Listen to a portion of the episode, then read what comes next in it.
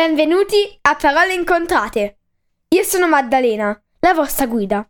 In questi podcast vi racconterò dei fatti interessanti, una recensione su libri che consiglio, oppure leggerò una storia per chi vuole imparare l'inglese.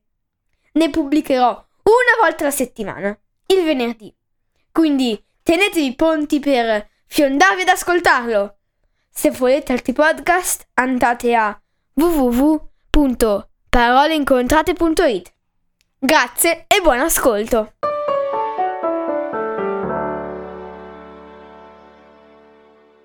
Chi di voi si è accorto che tra l'episodio 6 e quello 8 non c'era niente? Oggi vi leggerò una storia inventata e scritta da me, che segnerà la fine della serie estiva, ma non di parole incontrate, questo è sicuro. Buon ascolto! Episodio 7. L'episodio scomparso. C'era una volta, circa 50 anni fa, un signore molto anziano che dal terrazzo di casa sua osservava. Osservava i bambini che giocavano, il postino che consegnava le lettere, passanti che si salutavano. Oltre a osservare, gli piaceva anche ascoltare quando c'erano due persone che litigavano, chiudeva gli occhi e cercava di ricordarsi ogni singolo dettaglio della discussione. Poi, la sera, con il suo morbido gatto sulle gambe, scriveva con la macchina da scrivere gli eventi della giornata, aggiungendo dettagli che nemmeno erano accaduti, ma che davano più gusto alla storia. Se per esempio due bambini si passavano la palla, lui ci inventava sopra una scena surreale.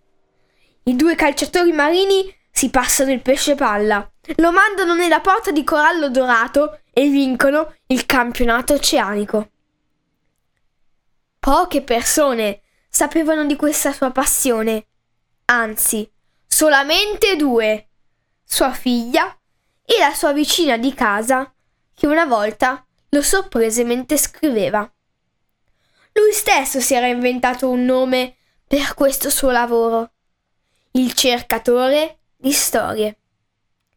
Passarono un po' di anni, ma presto pensò che non era diventato poi così bello scrivere storie, perché sapete, le storie sono fatte per essere raccontate e lui ne teneva un'infinità per sé, a prendere polvere nel cassetto della scrivania. Quindi, durante l'estate, decise di scrivere e pubblicare in un piccolo giornale locale una delle sue storie ogni venerdì, ognuna delle quali era contrassegnata da un numero. Così, nel suo paese, tutti lo conobbero come cercatore di storie e la sua rubrica divenne ben presto la preferita dei lettori del giornale. Passò il primo mese, cioè quattro episodi. Il suo editore decise che le sue storie erano troppo importanti, divertenti e belle per essere in un insignificante giornale locale, quindi chiese al vecchio il permesso di pubblicare le sue storie in un giornale regionale. Il vecchio fu entusiasta e accettò. I lettori salirono alle stelle e tutti continuavano a mandare al ora celebre cercatore di storie lettere di complimenti. Stava procedendo tutto a meraviglia, ma durante la stessa settimana decise di partire per una vacanza. Pubblicò il sesto episodio il venerdì e il giorno dopo fece la valigia, prese un treno e arrivò in una cittadina in riva alla costa ligure. Si dimenticò di portare con sé la macchina da scrivere. Anzi, non poteva neanche portarla, pesava troppo. E quindi saltò l'episodio 7. Quando arrivò a casa sua non si accorse nemmeno di questo errore, quindi continuò a scrivere indisturbato. Soltanto un mese dopo, troppo tardi, se ne rese conto, ma anche dopo averlo scoperto, decise di continuare come se niente fosse. Solo una manciata di lettori si chiesero che fine avesse fatto l'episodio numero 7, ma anche loro non ci hanno prestato troppa attenzione.